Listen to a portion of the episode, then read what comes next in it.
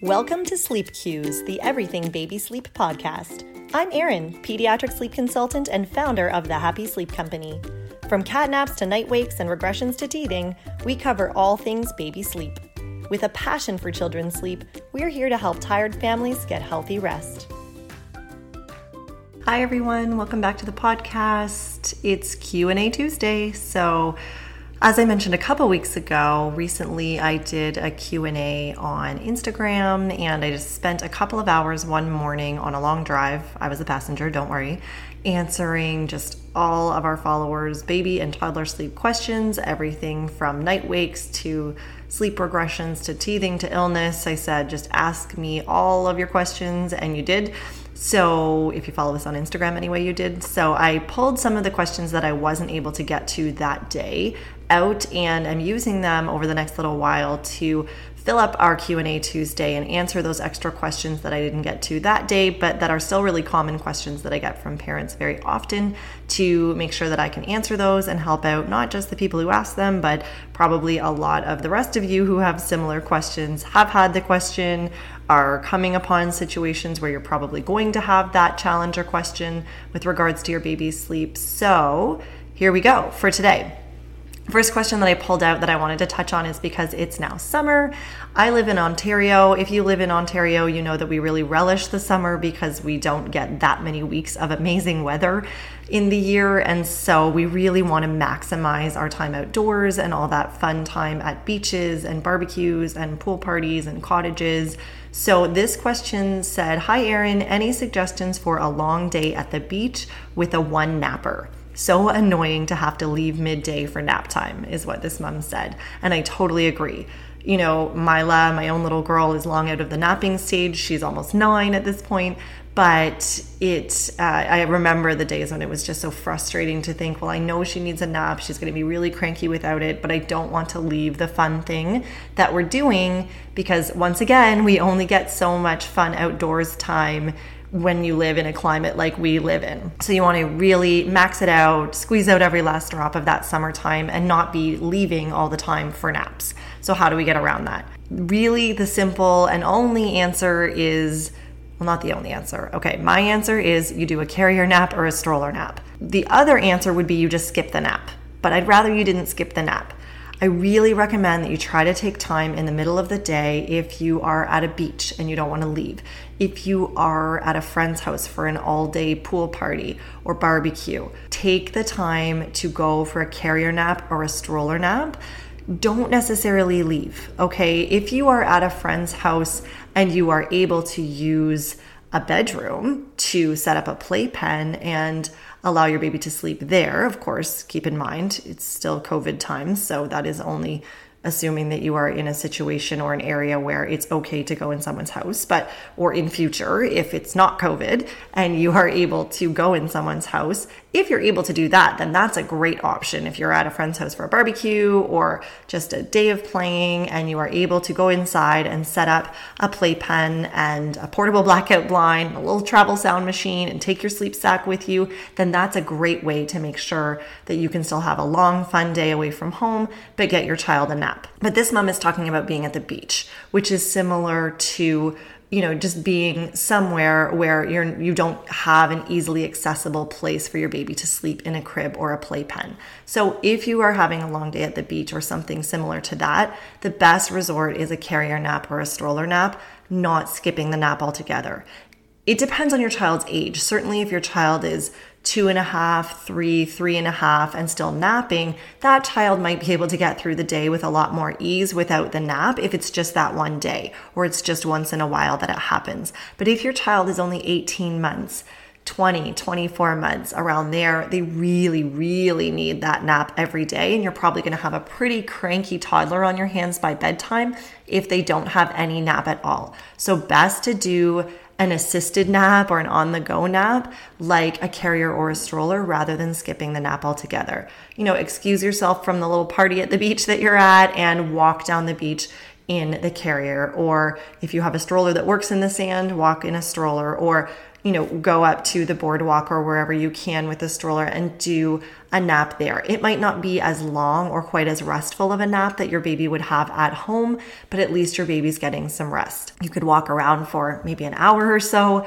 get that nap in, take the edge off essentially, and then enjoy the rest of your day at the beach, get home for probably an early bedtime because the nap probably, again, wasn't as long or as restful as your child's nap normally is. And just on top of that, your child just had a big, exciting, fun day outdoors and is probably really t- tired. So try to prioritize being home by a pretty early bedtime that night that's a pretty easy way to manage a long day at the beach with a child who's on one nap. Even with a child who's on two naps, you know, you could do both of the naps in the carrier, or you could do the first nap on the way to the beach and then enjoy a few hours of fun and do the second nap in the carrier and enjoy a little more fun and then go home for bedtime. So, lots of ways to get around the naps when you just need to be out of the house for the whole day. You don't need to be trapped by the nap all the time. The next question I pulled out today was about determining the cause of early wakes, how to determine the cause of early wakes. There are a few main culprits of early morning wake ups, and some are easier to solve than others. The first culprit is the simpler one, and it is noise and it is light. So I guess those are culprits. If it is too bright in your child's room, if it is too loud in your child's room, it can really encourage early morning wake ups. Our children are in a lighter stage of sleep between about 4 and 6 a.m. To be honest, all of us, even adults, are in a lighter stage of sleep between about 4 and 6 a.m. We have less sleep pressure at that time because we've already had a lot of sleep leading up to that point. We still need a little more rest, but it's harder to get back to sleep if we wake up. If it is bright in the room, you know, if it's the middle of July and your child doesn't have good blackout blinds and curtains in their room and the sun is already starting to peek through and they're in a light stage of sleep and they wake up a little bit, it's going to make it hard for them to go back to sleep. So, really look at good quality, pull down, opaque, roller style blackout blinds or accordion style blackout blinds covered by good quality blackout curtains to make it nice and dark in your child's room, especially if you're already experiencing early wakes and make it quiet. You know, if the garbage truck goes lumbering down the street at five o'clock in the morning, or a motorcycle whizzes by at 5:30, it can be really tough for your child to stay asleep. So consider a sound machine. Put it five or 10 feet away from your child's crib. Have it on a white noise or a rain setting. Have it under 50 decibels, but make sure that it is doing its job of drowning out those external sounds. That can be a fairly simple way of avoiding early morning wake ups.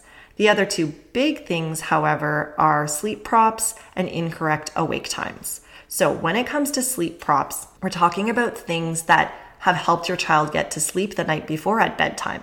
Their pacifier, rocking them to sleep, feeding them to sleep, bouncing them on a yoga ball to go to sleep. If your child needed that at bedtime the night before, then it's very likely in that light stage of sleep between about 4 and 6 a.m., they're going to need that same prop in order to get back to sleep. They stir, they're in that light stage of sleep, they wake up and they say, Hey, wait a minute. When I went to sleep at bedtime last night, I was in someone's arms on that yoga ball. And that's the last thing I remember. And now I'm in this crib and I don't know how to go back to sleep. It's really tough for me to go back to sleep right now. Even a child who will go back to sleep independently around midnight may have early morning wake ups around 4 or 5 a.m. if a sleep prop was used at bedtime. Because again, around 4 or 5 a.m., there's not as much sleep pressure and it's harder to get back to sleep independently than it is at midnight. And if a child doesn't have really strong independent sleep skills, it makes it that much harder to go back to sleep in those early morning hours. So work on removing the sleep props and independent sleep to help with those early morning wake ups too. We have a whole episode on sleep coaching strategies and different ideas that you might want to look at in terms of promoting independent sleep. We have a highlight on Instagram about that too at the Happy Sleep Company. So, those are some places to check out, as well as the blog for some good ideas on promoting independent sleep habits. And the other thing is incorrect awake times. And what I mean by that is usually overtiredness. If your child is overtired when they go to bed at night, they are more likely to wake up early in the morning. Sounds very counterintuitive. You would think the more exhausted your child is when they go to bed at night, the later they would sleep the next day, but it's just not how it works. If they're overtired, agitated, overstimulated when they go to bed at bedtime, they're more likely to have disrupted sleep in the night, especially in the early hours of the morning. They're going to have more trouble getting into and staying in a nice, deep, restful sleep. So make sure that your child's awake times or are appropriate for their age and they're not overtired when they go to bed at bedtime. We have several different sleep guides about appropriate wake times and schedules. And we also have lots of information on the blog and on Instagram about age appropriate awake times. So if your child is four months old, how much awake time should they have before bed? Hint, it's about an hour and a half, an hour 45. If your child is eight months old, how much awake time before bed? It's usually around three hours, depending on your child and whether they're on two naps or three. That's different based on the individual baby. But there's lots of information about that and every specific age in our sleep guides, on the blog, on Instagram. So check that out, but really make sure that you're focusing on when your child is looking tired, how old they are, what age appropriate awake times are for that age, and getting them to bed at night before they get overtired, because that can help out with avoiding the early morning wake ups as well. Next question was about moving. I'm moving to a new house. Should I expect a regression in my baby? So it doesn't tell me how old this baby is, but it does say baby. So we'll talk about babies and we'll talk about toddlers. With babies, you don't necessarily need to expect a regression when you move to a new home with a baby, especially if your baby already has good independent sleep habits. If you have a good sleeper on your hands and they sleep in a nice, dark, quiet sleep environment at your current home, they go to sleep well, they sleep well through the night, they take good naps, then when you are moving to a new home, you shouldn't really need to expect a regression. If you move to a home where you also have a nice, dark, quiet, sleep conducive environment for your baby to sleep in, for your baby, it's not that much different than their old environment. They're not as aware of their sleep surroundings as, say, a toddler or a preschooler might be. And so you can expect that things should be fairly smooth. Of course, on the day of the move, that might be the day when it's a little bit chaotic for your baby. They might have to have some on the go naps while you're moving. They might have to stay at grandma's house while their parents do the move, and that might make for a little bit of an off day. But in terms of the overall move, and once you get there and settled in, try to prioritize setting up your baby's sleep space. Again, the more similar it can be to what they're used to, the better. So if you can prioritize getting their crib set up and their room blacked out so that they can go to sleep on that first night in your new home quite easily, you shouldn't have to worry too much about it. Toddlers and preschoolers can be another ball of wax because they're much more aware of their surroundings, and your three year old might be upset that his Paw Patrol poster that was in his old room isn't in his new room because, you know, you weren't able to get it off the wall without ripping it. And so it didn't get to come along on the trip. Or his bed is in a different place than it used to be. So you may really need to sit with your preschooler and talk him through the move and get him excited about it. Maybe with a child that age, consider getting him a couple of new things. Keep things the same for the most part if you can. Again, the posters that were on the wall, bring them with you if you can. His old stuffy that he's always been used to, have that with him. But you could consider a couple little new things like some new sheets before the move. Get him really excited about it. Get him to go out with you and pick out the new sheets. Maybe he's really into Paw Patrol. And so you go get sheets that look like that or a new poster for the wall or something that he's really excited about to make him really interested and intrigued about his new room to avoid a regression. So, in general, moving not too much of a big deal for little ones, especially little, little ones. Maybe you need to do a little more coaxing with your older one and get them a little more excited about it. Bedtime for a three month old. What should it be? Three months old is a tricky stage because you are, depending where you're at with your three month old, if they've just turned three months, they're basically still a newborn. If they're heading more towards the four month mark, they're getting out of the newborn stage and things change a little bit. But in general, I would say that bedtime for a three month old might be anywhere between about 6.30 and 8.30. And again, that goes back to that conversation about awake times. It's not going to be the exact same bedtime every night. It's going to be about an hour and a half after their last nap ends. So that is an age appropriate awake time for a three month old. At the end of the day, an hour and a half. So if today your three month old wakes up from their last nap at six, I would put him down for the night at 7:30. If tomorrow he wakes up from his last nap at 6:30, then I would put him down for the night at 8. I would try to make sure he's awake from his last nap by 7 at the latest so that bedtime isn't later than 8:30 because at this stage most children go to sleep more easily if they go to sleep by about 8:30. So for a newborn leading into that four month stage, when we're in that three to four month stage, anywhere between about 6:30 and 8:30 for bedtime is great. But remember that it's based on age appropriate awake times and the amount of time your child is awake after their last nap each day. And that might change a little bit from day to day. Final question that I pulled out for today is how long is too long to fall asleep? I get this question a lot. My two and a half year old is put down at 7:15 p.m. and he takes an hour to fall asleep, and then he wakes up at 6 a.m. for the day. So that's a really good question. The first thing I'll say is that it is pretty normal for babies to take around 5 to 10 minutes to fall asleep for a nap time, and maybe more like 10 to 15 minutes to fall asleep at bedtime. For toddlers and preschoolers, it can take longer. Still might only take 10 or 15 minutes for them to fall asleep at nap time, but it can take around 20 or 30 minutes for a toddler or preschooler to fall asleep at bedtime, and that is pretty normal. They have a lot going on in their little minds, a lot to process at the end of the day. So 20 or 30 minutes of talking and chatting and singing to themselves in their crib or their bed is pretty normal for a toddler or preschooler. But this child is taking an hour to fall asleep at bedtime. That's a pretty long time. So there are a couple of answers to this, and it really depends on whether this child is still having a nap or not. And then the answers are really different depending on whether he is napping or not. So I'm not sure about this individual parent who asked this question, but I'm going to give both scenarios because it's probably going to help out more followers if I give you both scenarios because some two and a half year olds are still napping and some are not. I will say that the majority of two and a half year olds still need to have a nap in the middle of the day, and most children aren't really ready to go without a nap until closer to three to four years of age. So I'm going to first make the assumption that this two and a half year old is still napping. Don't worry if he's not. Some two and a half year olds are ready to go without a nap, and certainly no judgment if he's already dropped his nap. Um, but let's just start with the scenario where he does still have a nap. If a two and a half year old has a nap, say hour, two hour nap in the middle of the day, and you're trying to put him to bed at 7:15 and he's taking an hour to fall asleep, I would suggest he's not tired enough. So if your two and a half year old still has a nap, he probably needs a bedtime of closer to quarter to eight, eight o'clock. I wouldn't make the bedtime later than eight but I would make a bedtime close to eight for a child that age who's still napping. And I would definitely suggest that he's not tired enough at 7:15. And I'm not surprised that he's taking an hour or so to fall asleep. There's not enough sleep pressure. You hear me say that a lot. We have a whole episode devoted to what sleep pressure is but there's not enough sleep pressure. He's not tired enough by 7:15 if he's that age and still napping. So I would do an eight o'clock bedtime instead.